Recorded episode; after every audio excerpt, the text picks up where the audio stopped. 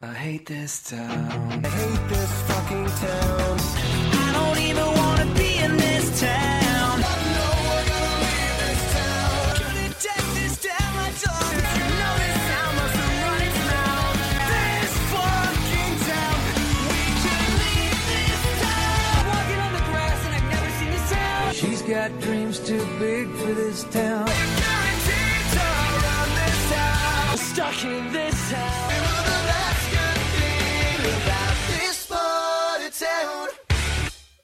Hello and welcome to Gotta Get Out of This Town, a 2000 pop punk and emo pop retrospective.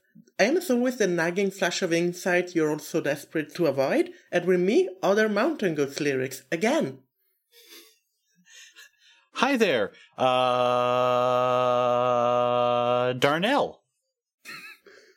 Uh, yeah, I could do this this intro joke like probably 10 more times, but I'm, I'm not sure my co-hosts, well, my co-host singular today could could survive. Can you survive, Sybil? I can survive, but I don't know that I am able to volley your serve back. Every time it's going to be like, here, I'll I'll be Adam for a bit. I'm going to just look down at my feet like Patrick Star every time it comes past me. Uh, well, today we're back in 2003 because this is the podcast that we've decided to make after regretting it like two weeks into the project. And uh, we're gonna talk about So Long Astoria by the Ataris. This is gonna be a difficult album to talk about because, like, it's 13 times the same song. I like it. I enjoy this album. I think it's very well crafted for what it is. It is also 13 times the same song. I'm also positive on it. Uh, I don't have a lot of notes about it musically, but lyrically, there's plenty to discuss. Lyrically, there is a lot. These dudes are know their audience and not in a like I don't know, maybe in a cynical way, but in a cynical way that still works. I don't know how. Oh, I was worried you were going to say they know their audience in the biblical sense, like so many pop punk bands. No. No, I haven't done extensive research today because uh, it's been a whole day and a whole week and a whole month. But I don't think like I cannot see any controversy on Wikipedia. And let me quickly search for the Ataris allegations on Google. I saw some mention that Kris Roe is a bit of an asshole, but that's it. I mean, being an asshole is I am a bit of an asshole. It's fine. I'm decidedly a bit of an asshole. Former Ar- Ataris bassist are arrested in alleged 27 million real estate scam. Okay, that's fine though. Eh, As long as it wasn't on poor people. Michael Davenport faces 30 years in prison convicted of charges of wire and mail fraud from telemarketing scheme. Ooh, okay, that might have been little people. Yeah, uh, what you gonna do? Yeah. Throw the book at him? Uh, I guess this is an impromptu obligatory. One of these dudes has been uh, allegedly arrested for uh, scam shit.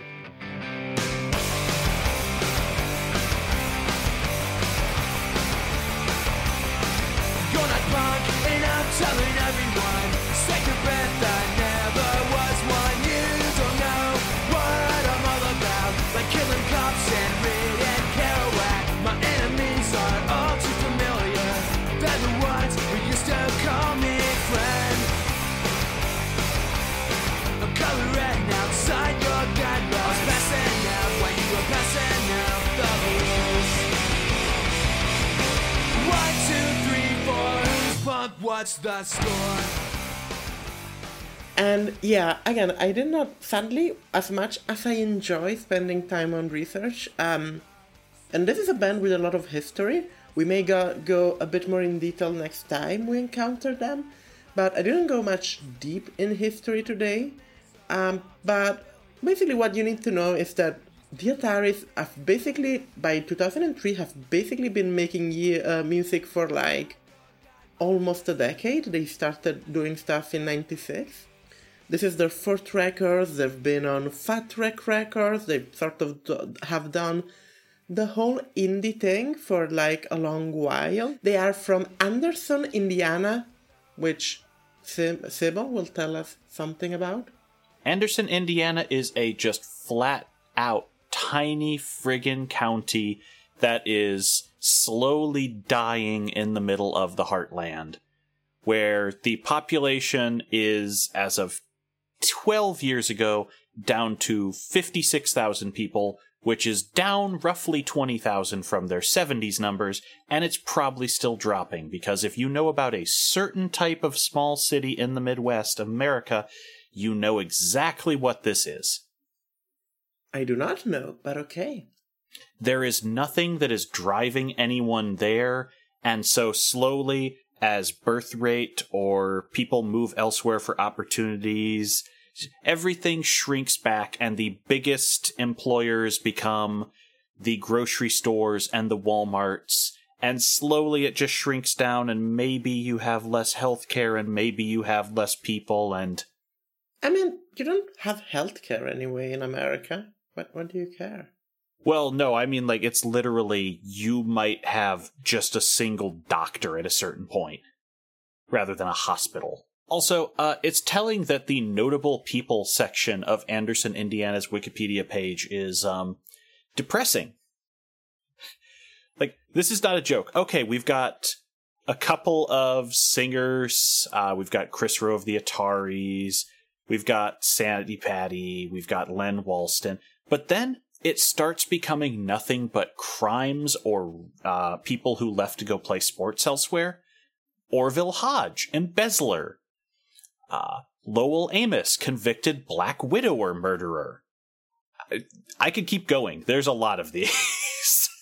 True crime podcasts are the best thing that this town has produced. Um, when we were talking about the Ataris, they've been making music at this point for like almost a decade. Their lineup changed a bunch. The only constant throughout their history is their like singer, uh, Kristopher Roe, singer and guitar player. But at this point, we have Marco Peña, who sort of like was in the band and left the band, that was in the band again, on um on the other guitar. Uh, the aforementioned apparently convicted real estate scammer Mike Davenport on bass, and Chris Knapp on drums. It should also be noted that uh, while Pena is on some of the album sessions, he is no longer touring with the band by this point in time, replaced by John Collura.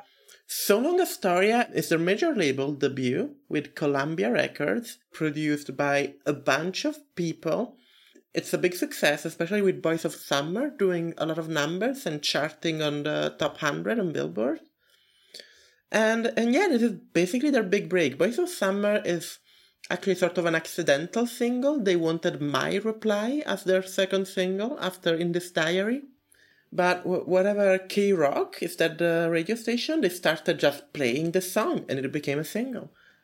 hmm They also got a boost off of being a bonus track on the Orange County soundtrack, which was basically the harder rock version of the Garden State soundtrack in terms of pushing artists in the 2000s.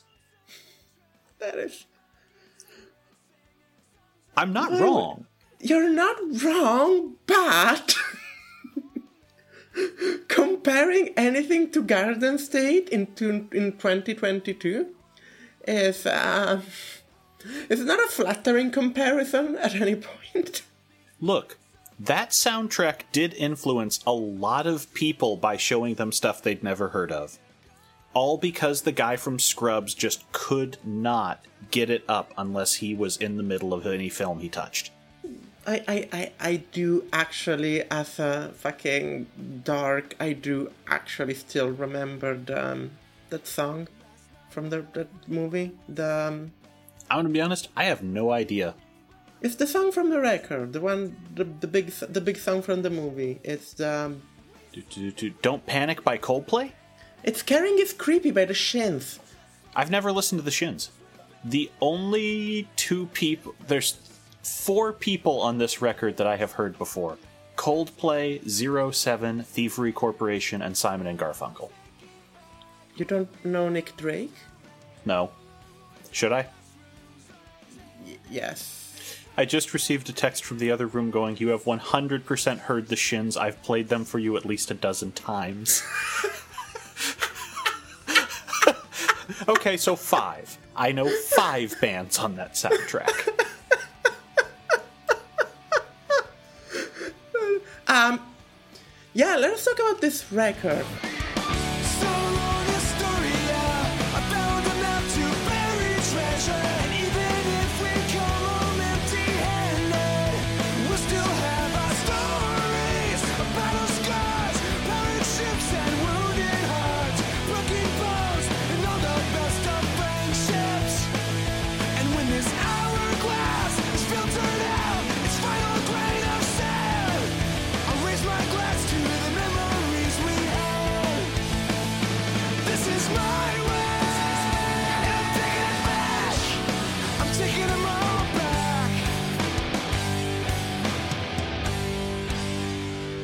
Where are my notes? I heard my notes.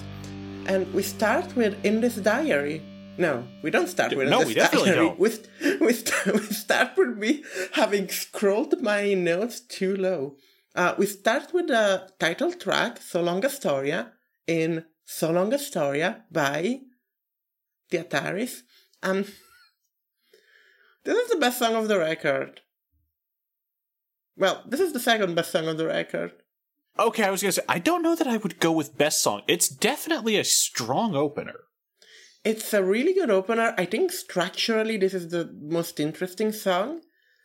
It doesn't even really have a chorus. Like the thing that's closer to a chorus is the ending. It's almost like an anime opening. It's beautiful that way. And yeah, no, this is great.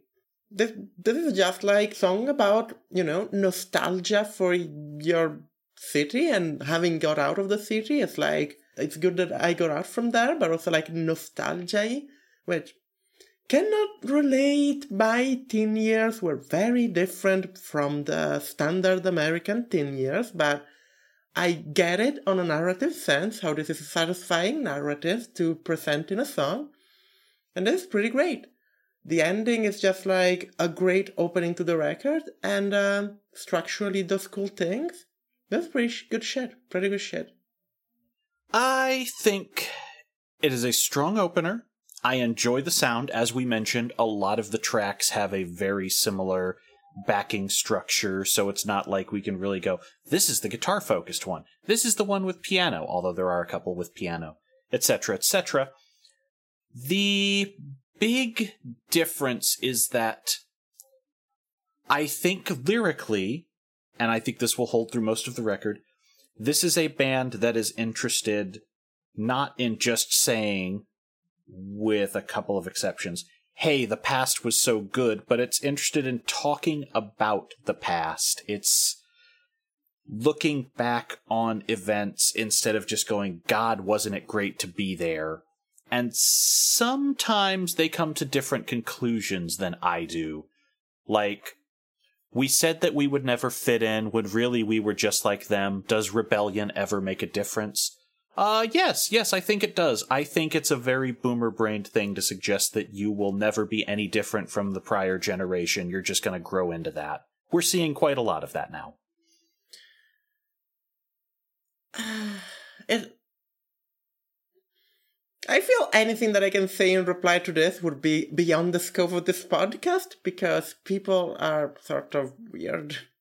This is my comment on this. People are weird and some people of well of my generation, not of your generation, you're like a a boomer too. Yeah, that's Um, fine. Sorry. That's But, fine. you know. Um but yeah, some of the people of my generation are weird and use use modern progressive shit to get very boomery. And uh yeah. I don't think it's necessary that, that everyone ends up like this, but I'm just saying that even people who think they're not ending up like being boomery are fundamentally, on a philosophical level, becoming very boomery. I think some of that is folks who don't know any better hearing people who sound smarter than they are and trying to just copy their arguments. But also, I think there's a straight up sea change in some things, like the fact that there was a giant generational shift here and that there is no longer quite so much lead in the air. Isn't there much lead in the air anymore in America? Uh, no, there was a giant move away from leaded gasoline, which has caused a lot of generational shifts. Oh, I, I mean, I know that here it was. I just wasn't expecting for that to be the thing in America. Sorry, that's just me being b- b- b- state uh, nationist. It's not racist because Americans are not racist, but I had made assumption based on the capitalistic and regulatory nature of your nation that you wouldn't have that. Sorry. No, I feel like it's a reasonable thing to suspect that maybe we would all start going and we've decided to bring back the maypole dance, except it's a lead pipe and you lick it. So I get it. What were we talking about? Uh, we're talking about the title track. Like I said, 90% of this and a lot of the lyrics on this record I think works for me because we have a band that are in their mid 20s. This feels like a post college conversation about nostalgia instead of you're fresh out of high school, maybe you're still just in it. And these songs come a little bit more mature than a lot of things we cover. It's a nice tone. I think that's why I enjoyed this record so much. It's interesting because it's uh it's definitely oriented at sort of a teen audience, by, by but by doing it through the lens of like a more adult, like looking back kind of things, it sort of reaches across in terms of appeal. It is pretty cool. And it's very well crafted for what it is. Again, this dude can write a song. It can write a song. I'm not, I didn't misspoke. It can write a single song, but it can write it. Also, we do have to mention the elephant in the room, which is a fat kid doing the truffle shuffle, because this album and this track are named after the Goonies. I have never watched The Goonies. Okay. You can talk about The Goonies if you want. I don't give a shit about the Goonies. The best part of the Goonies is the video game. I never watched The Goonies, and as I'm growing bitter towards how everything from the 80s is being recycled and put on a pedestal, I will probably never watch The Goonies, even I know that it's probably like a fine movie. It's perfectly okay. The video games are better. Second second place is the Cyndi Lauper theme song. So the movie is a firm third in the Goonies canon. Welcome to our podcast. Gotta get out of this stock rankings where we rank things in brands. I'm going to be honest, if you asked me to just do a special and you gave me a franchise, I would absolutely go hard for that. Uh, let's rank genders. Okay. Uh first first off, gonna just say, very top, gender fluid, always excellent, always the king, always can get it. Next Well, up, well, we're gonna king, king slash queen slash monarch. Okay, Monarch, yes. I suppose I do have to. And this is where you insert static and cut back to anything else.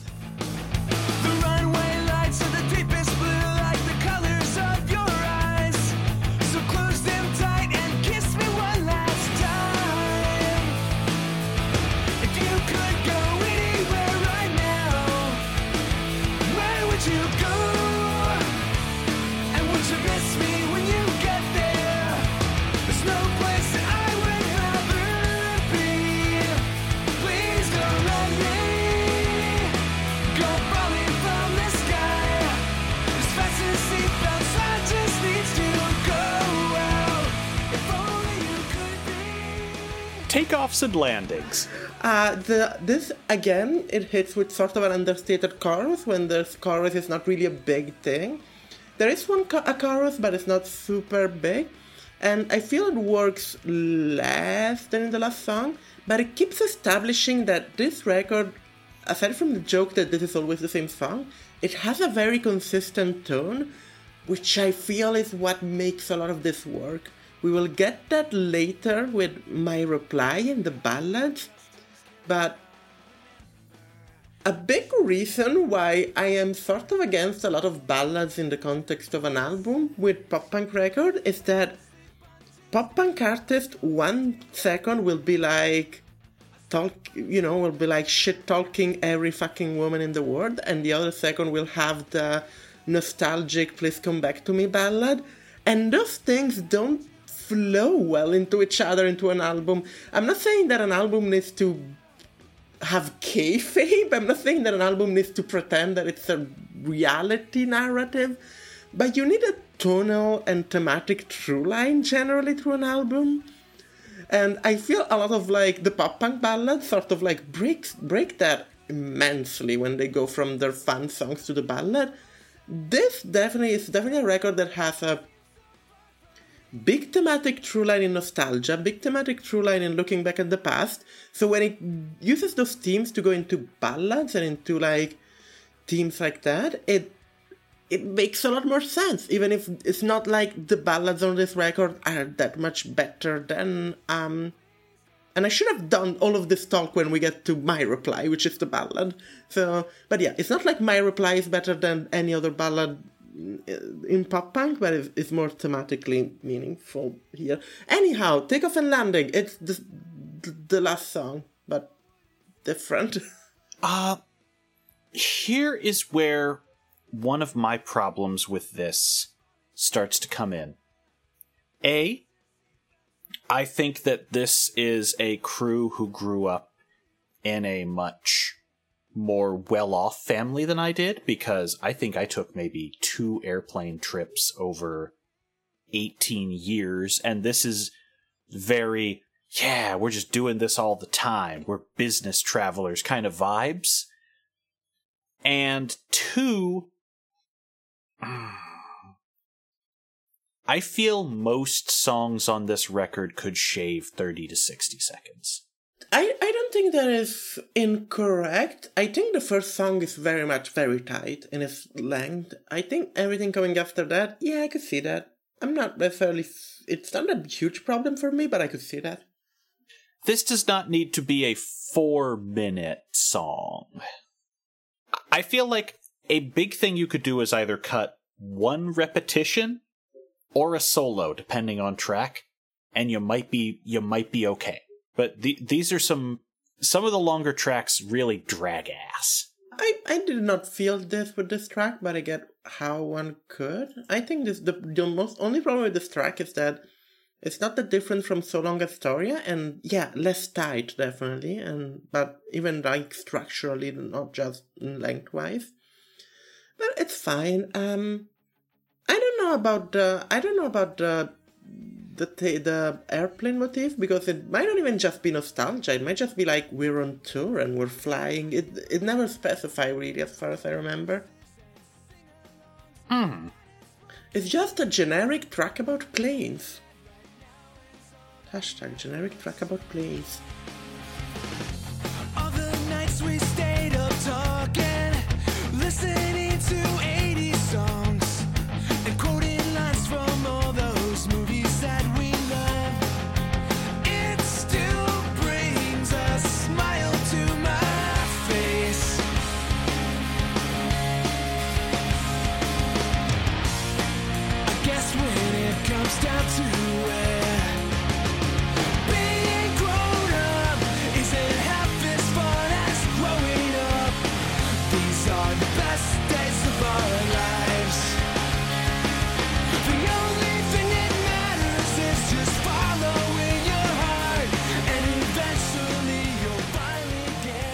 Next up, speaking of nostalgia, is the first single off the album, In This Diary. Oh, this song is great. This song is probably the best song of the record. You know, I think I'll give it that, yeah. it's a really like very thoughtful and like simple. I think it's the the point of the song is that it's not even complex or like artsy. This is just like very down to earthly written, very accessible. Teen nostalgia, sort of looking back at like the you know formation years in someone's life, and it's just so well done. Just like the chorus, being grown up is, is not as much fun as growing up, repeated over and over. These are like the best days of our life. It's just like that kind of like sort of an easy target because you're literally hitting the widest audience possible, being like, don't you remember being a kid? But it's also like, okay, that is just well done. It is just like well crafted for what it is. And yeah, this this rules.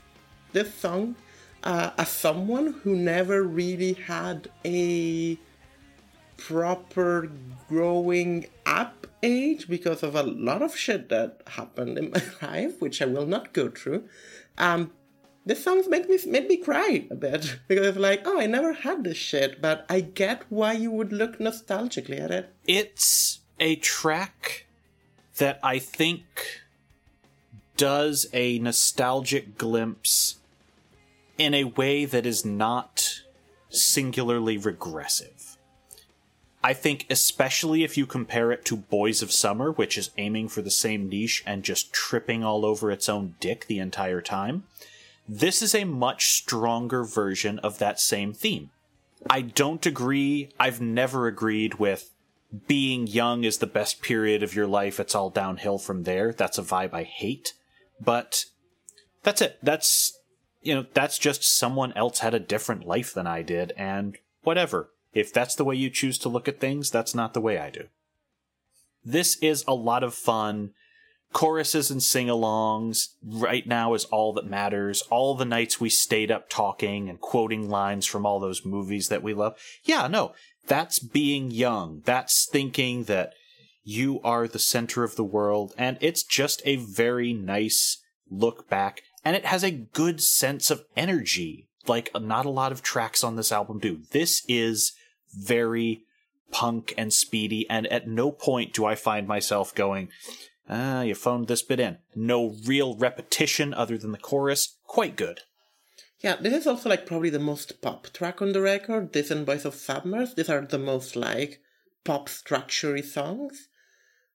They're not. They're a bit speedier. They're not balladier. They're not slower. They're they are a bit more positive tone wise. Like a lot of this record has this very like not just nostalgic, but also like sort of like not sad, but like you know a bittersweet kind of tone to it. These two are like very very positive in their outlook and um, yeah this is this is a really fucking good song. I do love love this song. And i think that's why it stands out is that it's not mired in the same almost monotone space a lot of other tracks on this could be. Talking about a monotone space. Yes let's let's completely fail to uh, hit the landing and trip over a rake with my reply.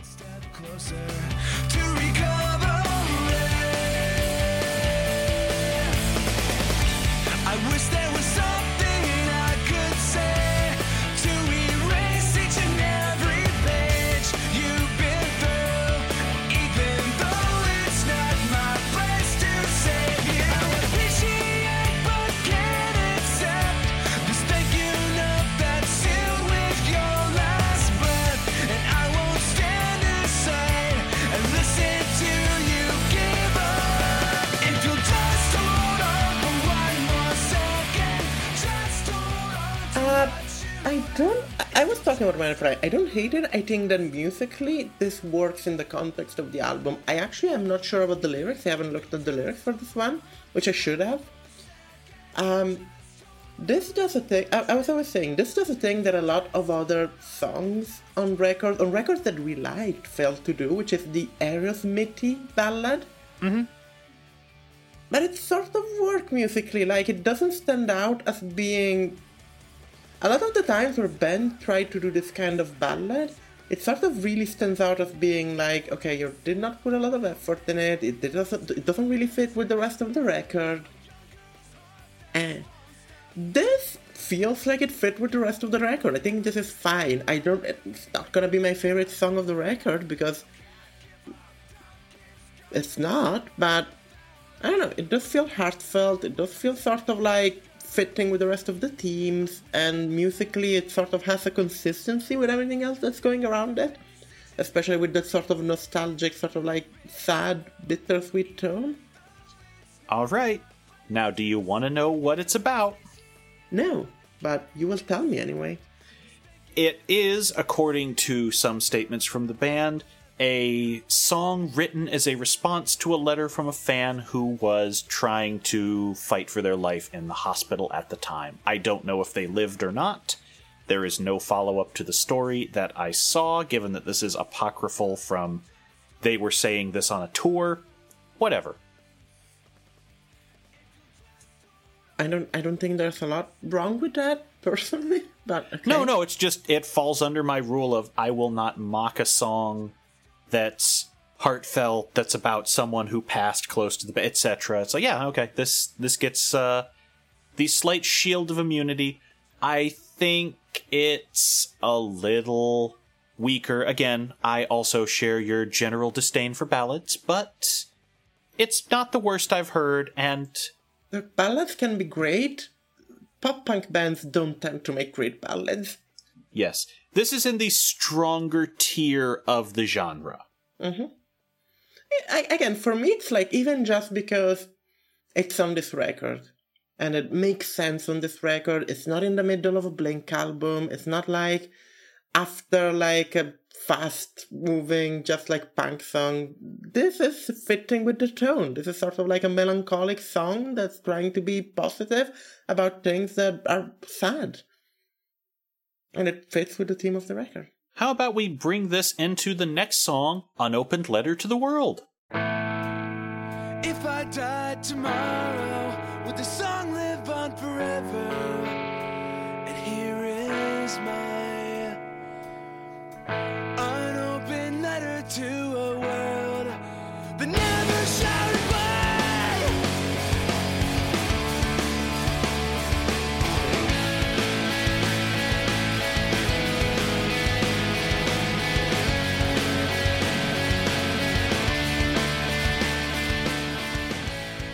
So, this song seems to be a reference to old Emily Dickinson letters because, god damn it, we're deep. Mm-hmm. Anyway, uh, yeah, it's also a bit of a downer track.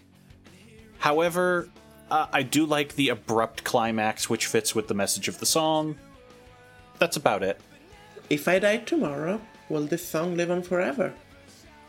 And it basically cuts out mid note.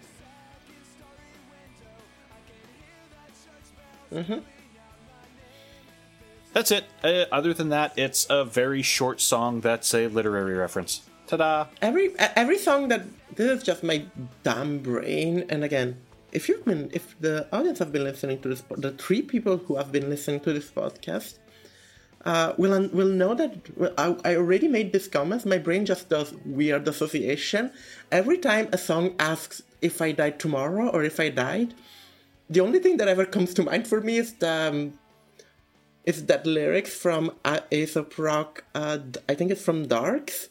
It's just like, if I died in my apartment today, would the cat eat my face or something like that? I did not don't remember it word for word, but yeah, my brain just goes to that.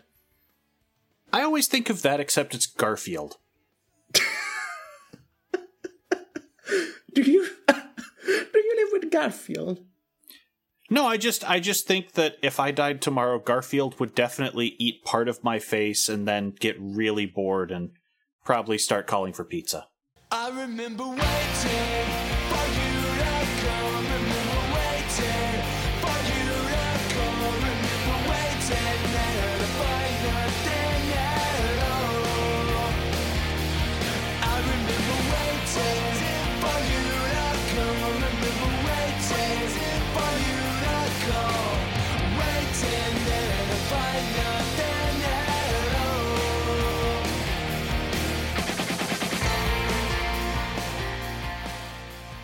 The saddest song.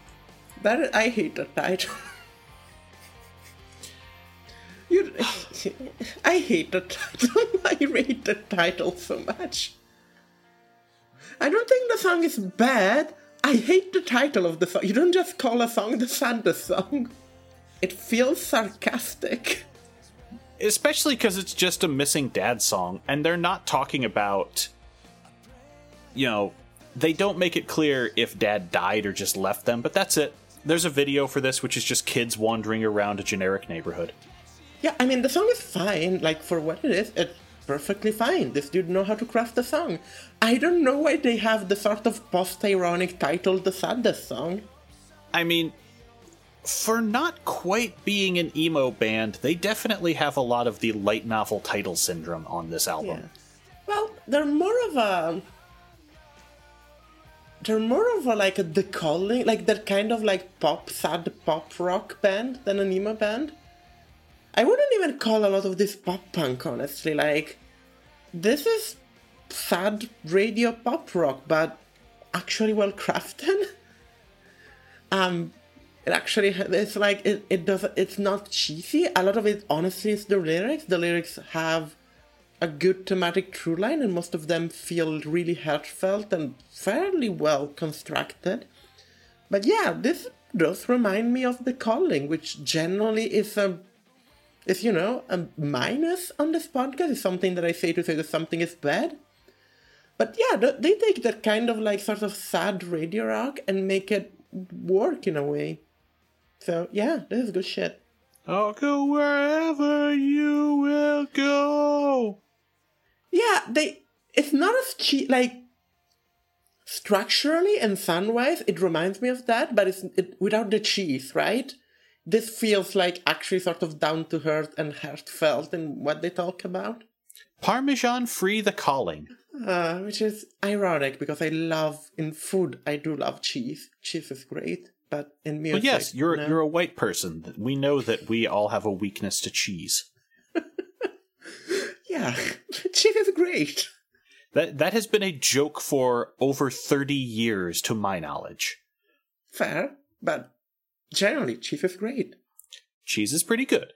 Cheese is basically the singular reason I'm not actually vegan. Fair, fair, fair. Oh, you can eat pizza. I can. Very specific types. Well, meatless types, which if you come to Italy, that's like most of the types. Meat on pizza is like a very American thing. It depends on what kind of parlor you go to here, because there are some places where you get three varieties cheese, pepperoni, and supreme, which is a lot of meats and maybe some veggie. Yeah, no, I know. I'm just saying, meat and pizza is like a very like anglophone word kind of pizza. Okay. It's not like you get pizza with meats in Italy, but it's not really, you know, the standard. As long as it's not a bean dinner ass British pizza, I don't care. British pizza is just American pizza. But wrong. British pizza is American pizza that you buried at the pet cemetery. Look, I've ate pizza from a chippy and it's fine. I ate pineapple pizza from a chippy because they were like, buy a pizza, get one free, but we choose the one free that you get. That's okay. Yeah, I, I don't hate it. I don't, I'm not one of those people who thinks that pineapple on pizza is like horrible. It's fine. Speaking of things I hate, how about we talk about Summer 79?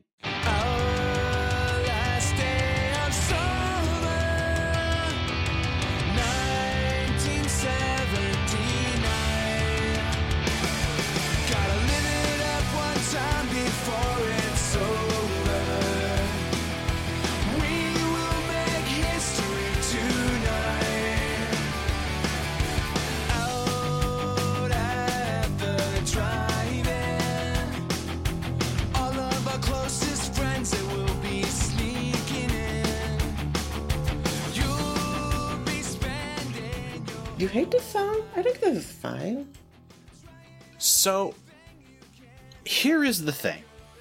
Mm-hmm. This is where we start getting into that thing I was talking about on In This Diary, where it is nostalgia that you have no connection to. It's just, God, wasn't the past better? My dude was two in the summer of 79. I looked.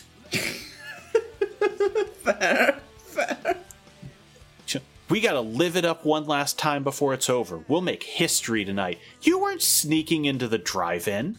You are just straight up making up a fake history that you think is cool because you heard it from the older people around you. You weren't cruising down Pacific Coast Highway listening to We Are the Champions. You were not trying to get a girl to notice you unless you were putting a frog down her shirt at daycare. Absolutely F off with this. That is fair, but also the, the chorus of this song is fun.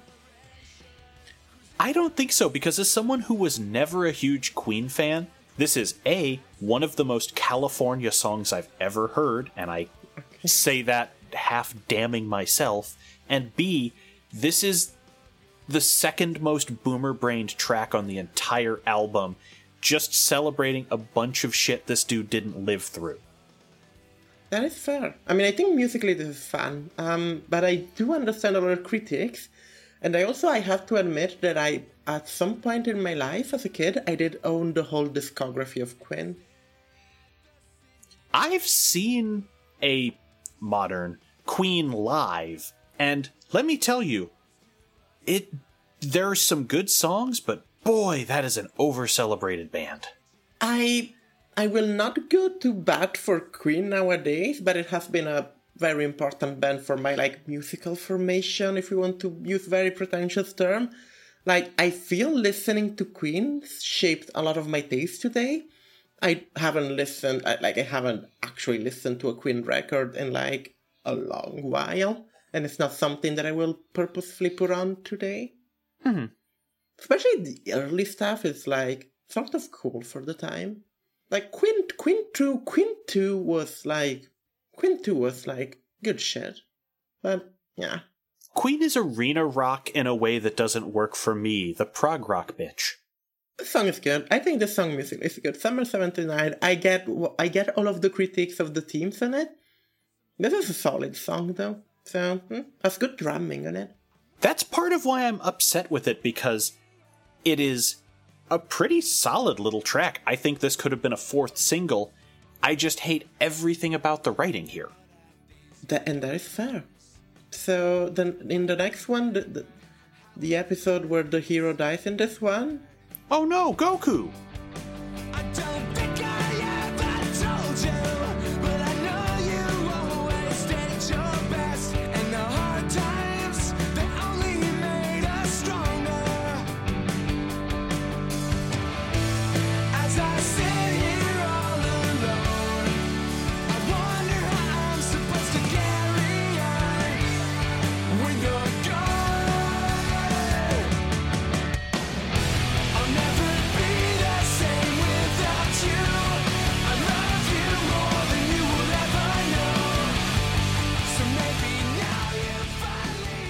Every episode of Dragon Ball.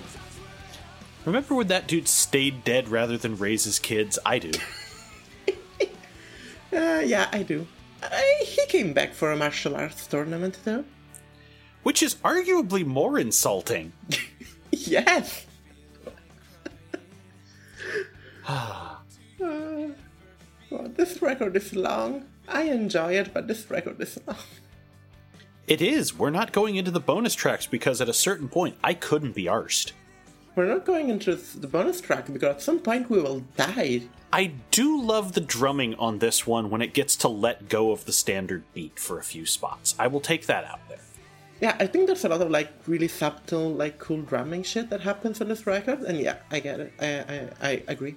I can't tell if this is, and this is after going over the lyrics, if this is a divorce or breakup song, or if this is talking about the parents splitting up and like having that bond of trauma with one of the parents who's alone now. I can't tell I which. think I've read a quote. I think when I was doing a bit of research, saying that this is a breakup song. Okay, There's like, I still like you, but we broke up, and that's fine. Go and go and get it. Yeah, it's it's perfectly okay. Uh, I think this is probably one of the better downer songs on the record. Maybe my favorite of those. Fair. I mean, there are a lot of downer songs on the record. There are a lot of downer songs, but this is the one where the vibe just hits me the right way. It doesn't get into repetition.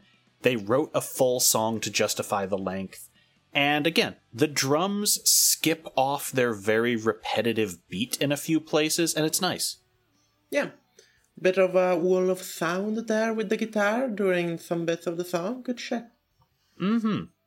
And then we move to the next song, which is All You Can Never Learn is What You Already Know. That is that is visual that is a light novel title. Oh, right. I do have to mention, uh, fuck the spoken word bit in The Hero Dies in this one. Which one is the spoken word bit? Spoken word bit? There is a little chunk near the end where they just start speaking the lyrics and then they go back to singing. It's only two lines, but it's very irritating because it's like, why did you break that scansion? Mm, sometimes it's fine to break things up. And I mention that because since they unsealed that cork, I got an ad for Cornel West doing poetry before the next track. And for the first 15 seconds, I thought it was just where the album was going on the back half. All you can ever learn is what you already know.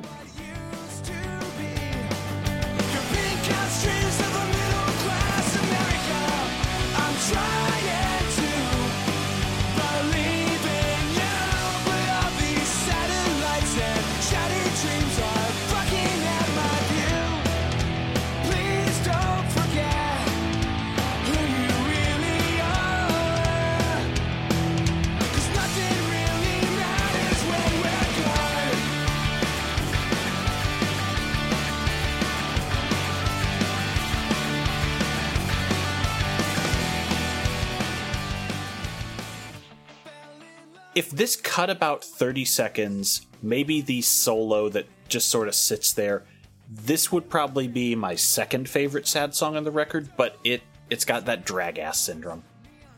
It has a very pop punk guitar in this one. Like I say that a lot of this doesn't really sound like pop punk. The guitar in this does sound very pop punky, but not in a bad way. This is again anime opening pop punk. I appreciate it. No, this is an anime closer. Fair, fair.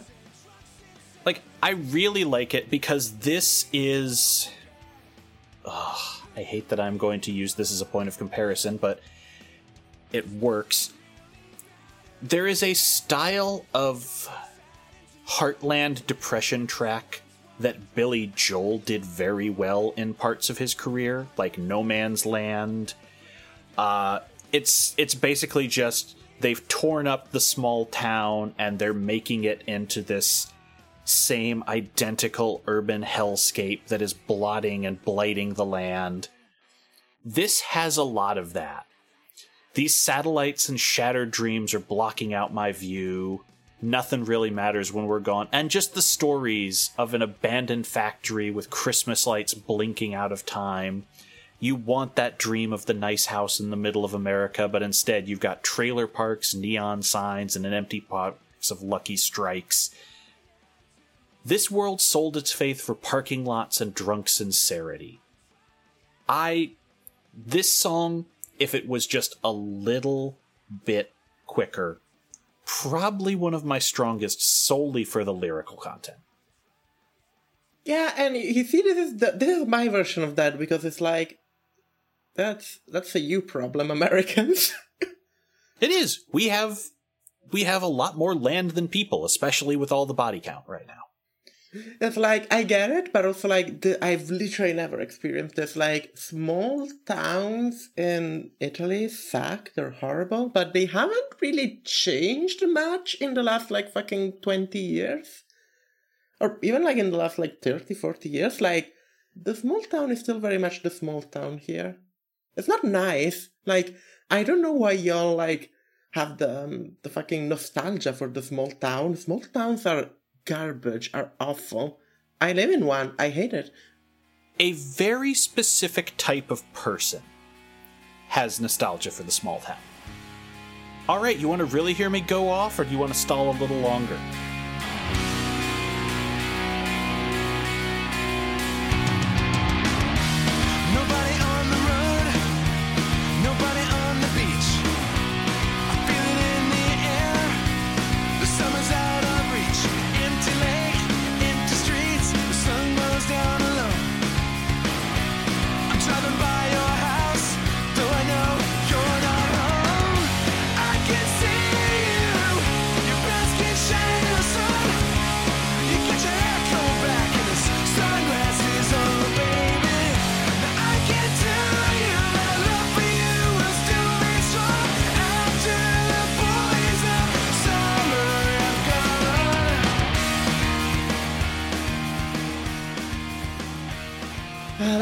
Boys of. Can I can I talk? Can I talk about Boys of Summer from my point Oh, yeah. of view first? I'm going to let you go first with the nice, wholesome opening.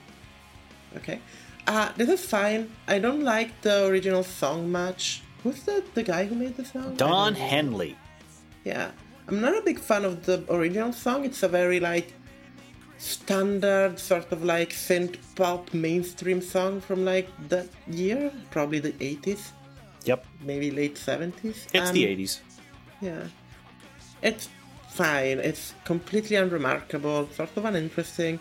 Now, taking that melody and the sort of tropes of a synth pop and just making it a straight rock song, they don't try to imitate the style, they just take the melody and cover it straight with rock instrumentation. And some wonderful like break in the middle of the album. Especially in the middle of an album that was very samey tonally, it adds a lot of just like it's just it feels different from the rest of the album and it gives a great break and i think it sounds nice and it's a pleasant song. I think it's fine and it works wonderfully in the middle of an album breaking it up a bit where otherwise it would have maybe at this point been a slog. This gives us a great point of just break and it's also like a bit more upbeat they actually performed the song way more upbeat than the original version, which is also like sort of a bit sort of performed, sort of slowly, sort of sad.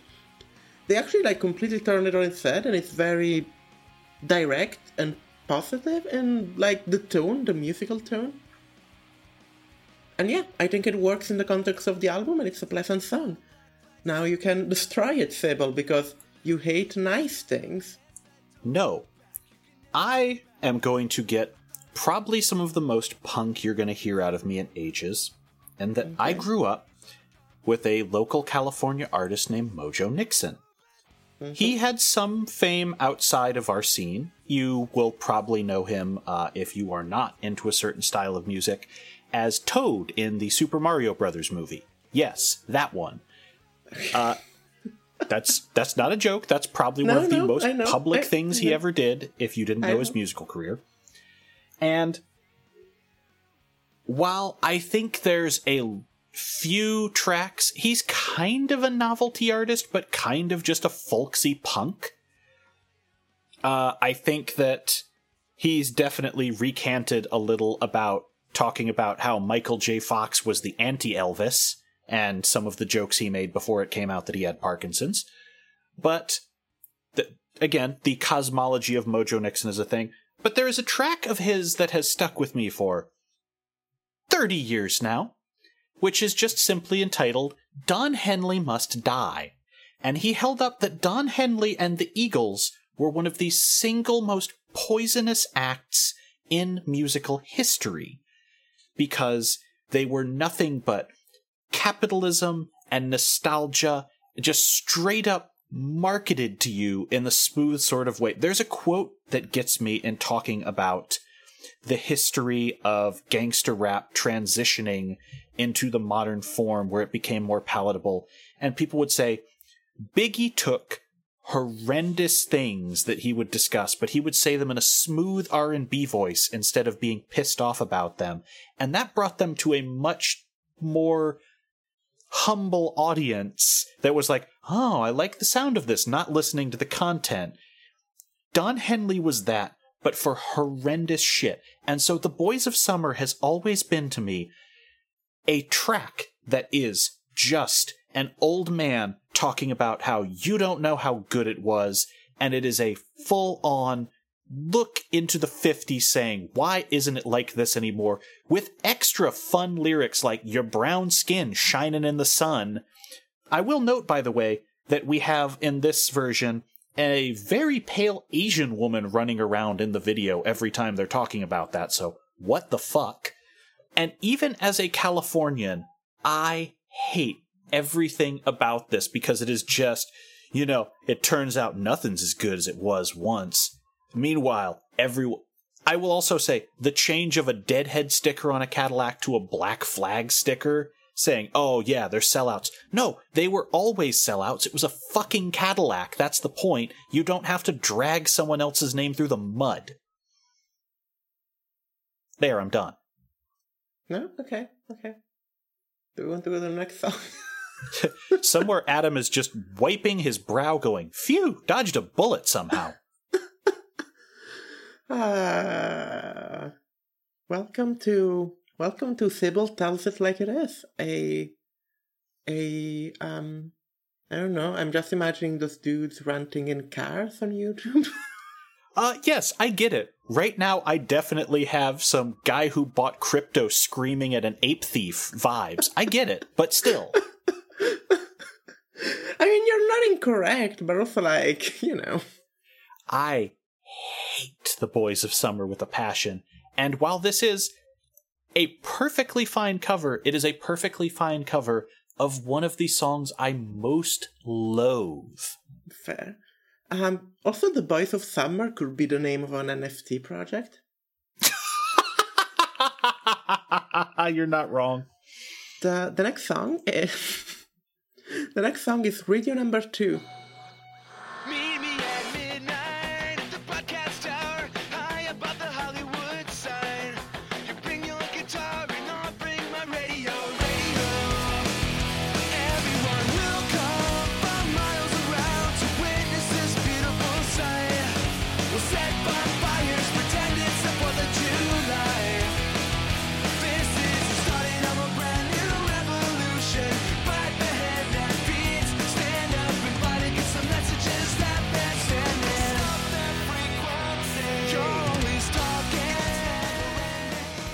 You know, I like I like this song better when it was a Jimmy Eat World your new aesthetic. Yes. I, I think this is a song that a lot of punk adjacent bands do every once in a while, especially if you've struggled to come up over the years. But this is not the worst version of it. No, it just doesn't really stand out in this album. This like this last couple of tracks, sort of like I have literally no notes for the last three ta- tracks. They sort of end eventually. The by this point, the record sort of beat you into submission and being like, okay, this is the same song over and over. Uh, I I think this is fine. It's just like I get it. Other people have done this song, and I feel other people have done this song um, with better music on it. It's not the worst version of this song, which will always be REM's radio song, but it's not the best. Your this just reminds me that your new aesthetic is a fucking great song. It yeah, no. I again, I think if you changed a couple of lines I'd probably be kinder to this one, but look outside your FM dial, they're preaching lies in 4-4 time. Our generation without a voice is stripped of pride. Okay, man. You might you might have gone a little far on that one. We're talking about the fact that rock radio isn't radio has always been pretty genericized. It's just that through the 2000s, you had a lot of shit fucked up because of Clinton. That's it. also, it's weird for like a punk band to complain about four four times. It's like, dude, you're not doing prog shit here. No, no, the, the drummer kept sneezing on one track and it was totally jazz influenced. I don't know. I, I am fine with the song. I think that um so the theming is fine. It's like you need to when you make rock, even if it's the most pop shit possi- possible. I do appreciate when you're trying to still keep sort of an outsider aesthetic, even if it's like sort of fake. I think it adds to the thing. Mm. I think it's it's part of the whole rock thing, right? You need to have the outsider aesthetic, even if you're very much not an outsider. Um, and I think it's fine. I just think that musically this doesn't really shine in the record like all of the other songs that come next. Like looking back at today. 30th of April seems like yesterday. Bought a house above the ocean where our kids could laugh and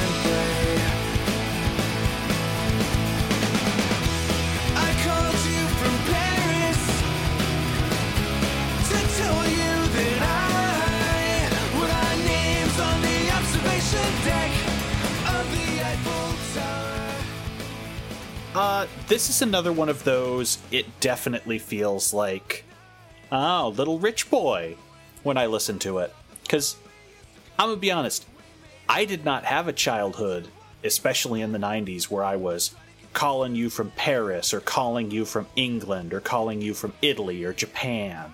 No, I. Good God. Yeah, this dude apparently traveled a lot. Yeah. He would have been around 20 in 1998. So, you know, again, we're not we're not at globe-trotting band status yet. My dude has definitely come from a nice upbringing. I don't begrudge him that. It's he doesn't seem to have come out of like apartheid money or any shit, but it's just one of those things that I don't have a nostalgia for traveling across Europe. I never had that phase. I have literally lived in the UK for 10 years and I could not, didn't, never had the money to visit home during that time. Yeah. Um, also, I wouldn't particularly have wanted to visit home. My home is not a nice place, uh, but you know, even if I wanted to, it was I wasn't in traveling. I went to Finland once. Nice. I almost got like mugged there. Oh, uh, let's go. Anyhow, I guess what I'm saying is I've never made out in a Parisian bathroom. No, no. I mean, I never made out at all, but especially not in a Parisian bathroom. That said, uh, this and the next track are both uh, incredibly okay musically. Yeah, they're fine. They're completely fine. They are just not the most stand out ish things of the record. And the last track is uh, 8 of 9. These hospital walls are the palest of white. Here in this desert, they're reciting my last rites. The smell of these halls brings temporary comfort as the oxygen flows through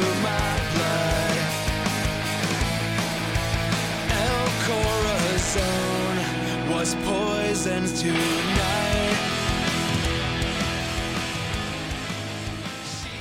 I will also say, if you cut 8 of 9 and ended on looking back on today, just as solid a closer. Really? Okay. I think so. I think 8 of 9 is also a good closing track, but I don't know if any of them is strong. Too much water, 8 out of 9.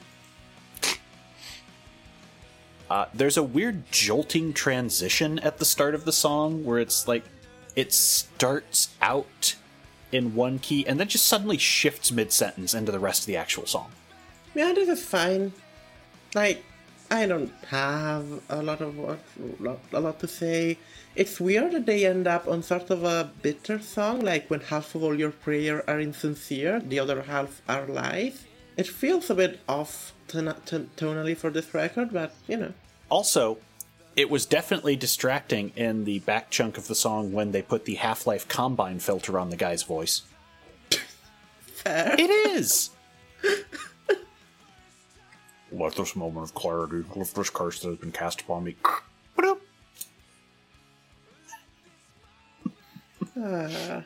Welcome to Gotta Get Out of this. Gotta get out of City 17. Yeah, welcome to Gotta Get Out of City 17, a Half Life retrospective podcast. Or I guess I was trying to make a joke about Half Life 3, but it didn't. It didn't come out like like the game. Yeah. Uh, and Half Life Alyx kind of was Half Life 3. I cannot VR. Neither could I. I mean, but like, but physically because I do not have a VR thing, but also like physically because one time when I tried it, I literally felt sick. Gotcha, that's no good. Mm-hmm. Question. If I died in my apartment like a rat in a cage, would the neighbors smell the corpse before the cat ate my face? I used to floss the albatross like daddy came with the chain. I'm trying to jettison the ballast with the hazardous waste. The kid is comfortably numb, routine a tedious crutch. Steep in a self-imposed Stockholm and Lima in flux. Maybe an occupation popular with demons and ducks. Any mingling akin to being seasoned and stuffed. It's theater of jumping jellyfish, jealous little sycophants. Miserable and flimsy from the skippies to the pissy pants. Each one separately convinced they're sketching with Da Vinci's hands. Anyhow, yeah, that's that is the close of So Long Astoria. I think it's a solid record, but I'm not going to throw it up as an all-time great. I think it's a really well crafted record. I appreciate it. I think the high of the records are really high. Like, my diary is really good shit. Uh, and actually really hits me like because of personal shit. Um, but it is very samey, and it's a record that's difficult to talk about track from track because vibe wise, this has excellent vibes, but it's not a song by song record. Like, it's not how it functions. It's sort of very samey and it has the same vibe and sort of the same song reiterated over and over with different lyrics, good lyrics. Um, and it works. I don't think that the sameness is a problem, but it's just very difficult to discuss such song by song. I think this is solid like 3.5 out of 5 for me. This is like good shit. It's like very nostalgic, very teen oriented, but with like the sort of look back attitude that gives it like a very wide appeal. And it definitely knows its audience and it's definitely catering to its audience, but it's doing it with good craft and good music and good lyrics. So, you know, cannot fault it much for that. I think you're right. This is this is 3.5 territory. There are flaws, but it's on the stronger end of the scale. I knew listening to it it was going to be in the top half of my records we've covered for this show, but it didn't quite make it to I got to go buy a copy of this instantly and I think it's a put on in the background while I'm cleaning up record more than a thing I will listen to regularly. Same song, different chorus.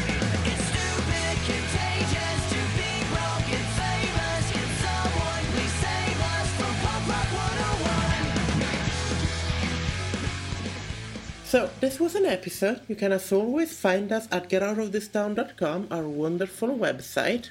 If you have a lot of nostalgia, you can use emails, this old technological medium from the 2000, at getoutofThisTownPodcast at gmail.com.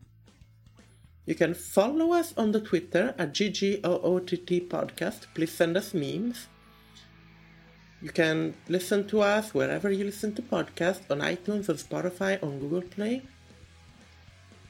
And if you're on iTunes, which I think now is called Apple Podcast, but we still call it iTunes, uh, leave a review. It's nice. You you will do us a great favor if you leave a review. Reviews are good. We appreciate them. We love them. We eat them. Yeah, and uh, next up is AFI. And do you have anything to plug, Sybil? You can find all of my projects linked and or described off of my website hellscaper.com. And if you're mad at me for any of the opinions I had about various classical artists in this episode, feel free to hit me up at Bustrider on Twitter where I will fight you. And you can as always find me on Twitter at ACC the Moon. And if you want to support us, we do not have a Patreon, but we're starting a side business selling Dark Souls merch, so please buy our new shirt, So Long Artorias. What's on your mind? Not like I've got the time to stick around. I'll catch my flight, leap like a pop pumpkin and get out of this town. What's on your mind? There's no point left to keep your image down. What's terrifying?